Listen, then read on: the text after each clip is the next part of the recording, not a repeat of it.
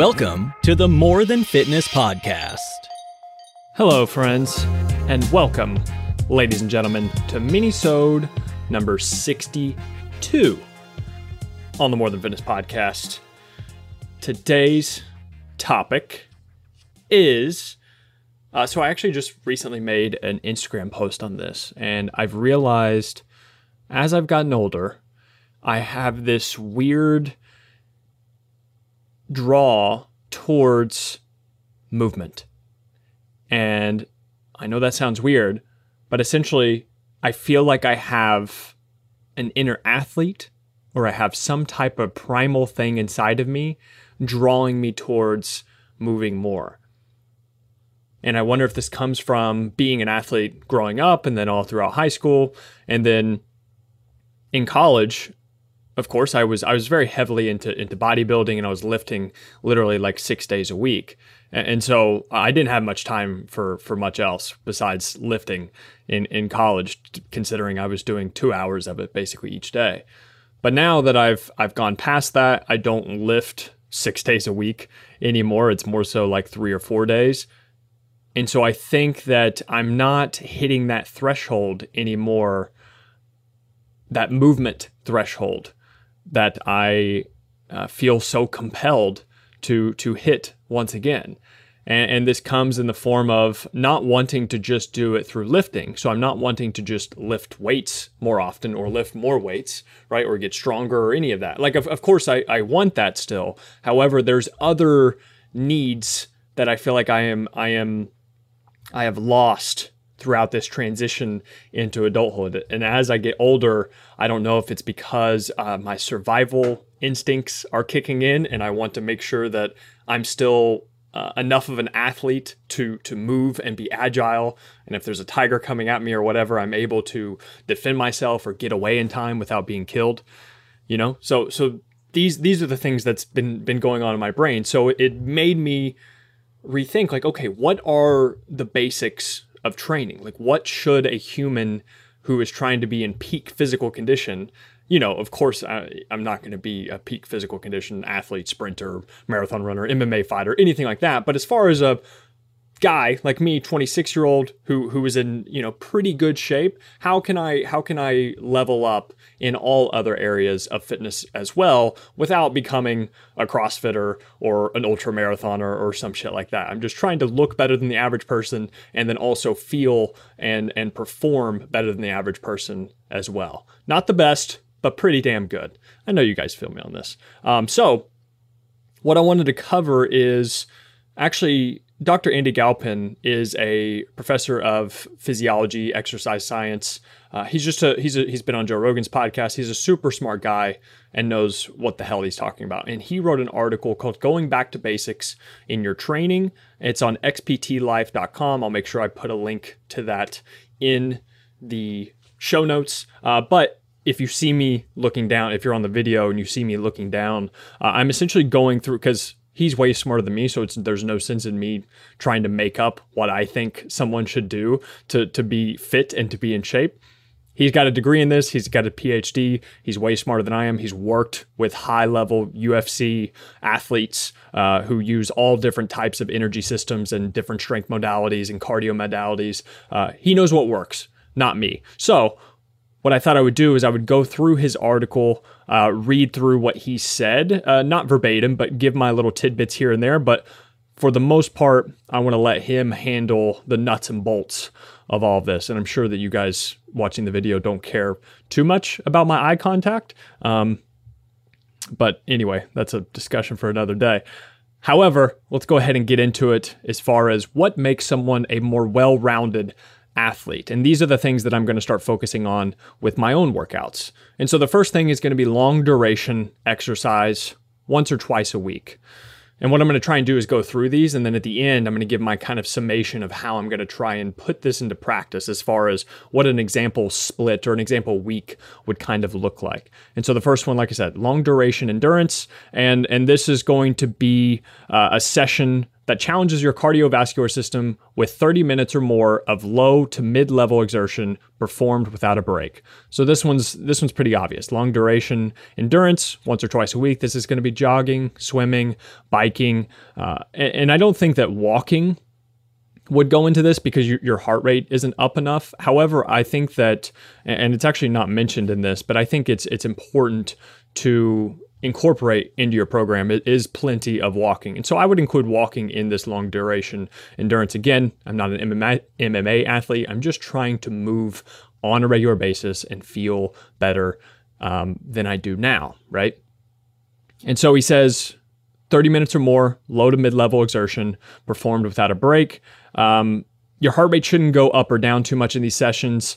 Uh, if you're tracking your heart rate, it should stay within 60 to 80% of your max. So, for you nerds out there who really want to track that stuff, please be my guest. Uh, and so, 60 to 80% of your max may be around 120 to 150 beats per minute, just for a little little reference. Um, and so he says activities such as hiking, biking, running, and surfing fit the bill here. And he said you should finish these sessions without feeling exhausted. I want to make sure that's clear because with each of these, you're training different energy systems. And if you go too hard um, or too easy, you, you're not providing the body with the adaptation you're searching for. So that's important. You should finish these sessions without feeling exhausted, right? The next one, he says high heart rate training once or twice a week. And so he said these are typically exactly what they sound like. You take your heart rate way up and then you let it come back down before going again. Uh, I think some things like this would be bike sprints, or um, he has another column, or he has another part of the system called speed, which I'll get into in just a second. But I think doing something like sprints or uh, hill sprints or um, bike sprints, lots of sprinting in this one. But uh, any type of high intensity interval training, circuit training, stuff like that is going to fall into this. Rowing, uh, you know, things like that are, are going to be, uh, that's going to fit the bill here. So high heart rate training, the, the whole point doesn't matter what the hell you do. Uh, this could be, yeah, it could be anything. Get your heart rate up, and then let it come back down before you start going again. And he said there's significant evidence to suggest that this type of session is the most efficient type of exercise for overall health. He said the benefits cross over with those of long endurance training, but there are some notable differences too, so you should do both each week. So he's saying endurance training and also this high intensity interval training. He says you could do one twice and the other one once, depending on your performance goals or simply which you prefer or feel most challenged by. So if you prefer high intensity interval training, do that more often than long endurance training, um, or if you have different goals, et cetera, et cetera. Switch the emphasis occasionally to keep things interesting. All right. So, first two, long endurance training, and then the next is going to be high heart rate training. Then the next he has is strength. So this is obviously more my wheelhouse and and he says to do this twice or three times per week. I think I'm going to go more for probably 3 to 4 times per week. Most of you listening are going to be more lifting focused, I'm assuming. And so 3 to 4 times a week I think is is solid. Uh, you can get in really great results with 3 to 4 times per week. Um, and also, he said, which is a great point here, he says muscle mass and strength are two of the highest predictive factors of all cause mortality. Um, it's not about looking a certain way, but rather keeping yourself at a high level of function for the rest of your life. He said, I recommend doing a total body strength session two to three times per week, focused mostly on compound exercises, multi joint movements involving several body parts. That's what compound movements are. He says, like squats, deadlifts, lunges, kettlebell swings, overhead presses, pull ups, and so on. Each session should be around 30 to 45 minutes long, enough to provide adequate stimuli without too much volume. And of course, this this could go, uh, you know, this could be an entire hour long podcast, probably even more about what that means and what you should actually do. And I think 30 to 45 minutes, it's an arbitrary number, but I would say 30 to 60 minutes is going to be the the sweet spot for for most people. Uh, and I think a good point here that he makes as well is that the key is not going to failure, contrary to contr- yeah, contrary to what you might read in bro science articles. You also should avoid extreme fatigue that's for your interval days. So it's another that's the point that I brought up earlier. Don't try to satisfy the um, the high heart rate training with your strength training. These are different adaptations that we're trying to focus on. And by focusing on one of them at a time, you can give that uh, all of your efforts as opposed to trying to be mediocre at both of them. The example that makes sense for me is if you're trying to do it's like whenever I see guys doing leg raises while also bench pressing. So they're trying to work their abs while also bench pressing. And what actually happens is they get very mediocre results in both. They get mer- very mediocre results in improving their bench press and also in improving their core strength. Instead, just bench press and then also just work your core. You don't have to do both at the same time. And in fact, that's a very suboptimal and stupid way of doing things, if I might add. Um, so, yes, the third pillar is going to be strength, uh, two to three times per week. Again, I, I think, um, two to three times per week. For me, it's going to be about three to four times per week. And again, I'll, I'll, give some recommendations in just a second.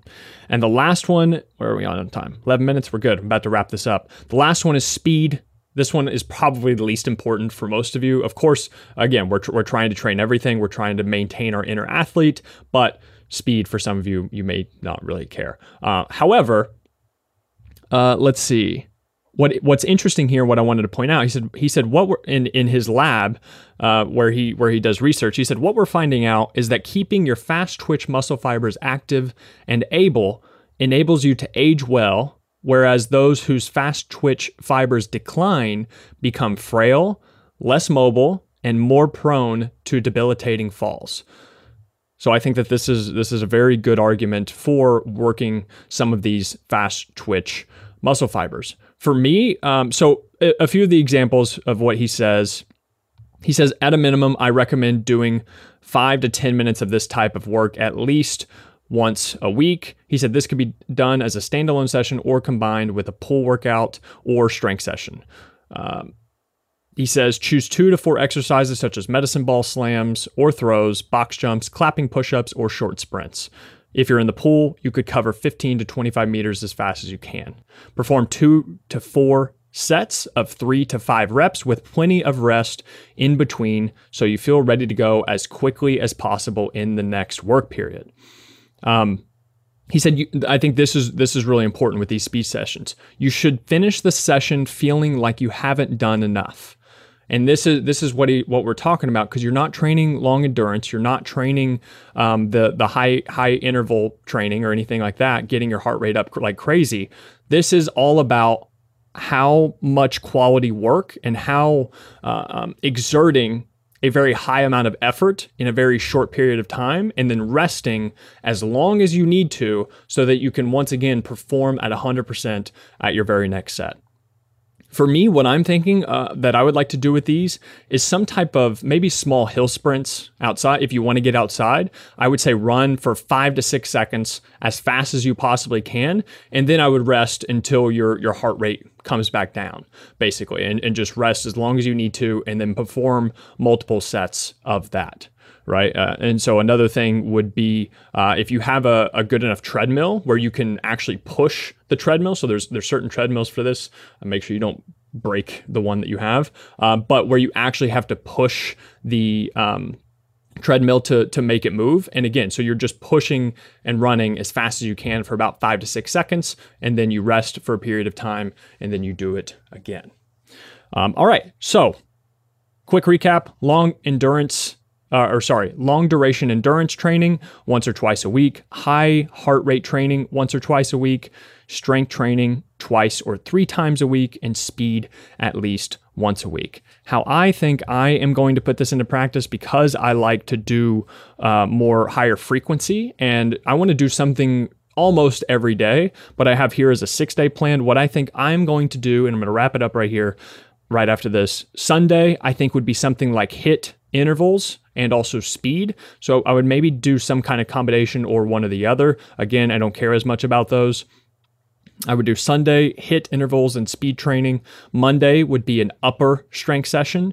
Tuesday would be like a long duration jogging um, jogging day for about 30 minutes. Wednesday would be my lower body strength session. Thursday would be just like walking outside or walking on an incline in the treadmill for 30 to 45 minutes. Friday would be my upper body strength training session, and Saturday would be off completely. He also has an example in the article that you can check out. You can recap all of these. Don't worry, you don't have to write anything down. It's all in the article. Um, but I wanted to share this with you guys because I thought it was helpful and it's something that's been on my mind lately that I hope will help you guys as well.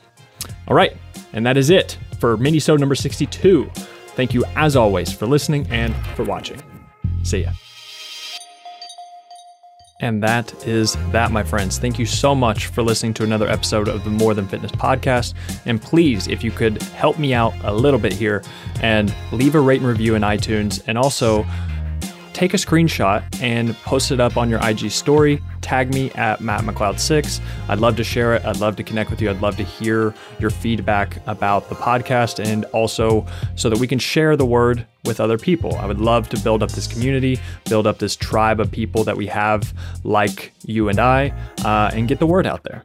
Uh, also, if you want more free content, you can check the links in the description. I have my free four week workout plan, The Ultimate Physique Development. And also, if you want to work with me online one on one for personal coaching, you can check the link in the description as well.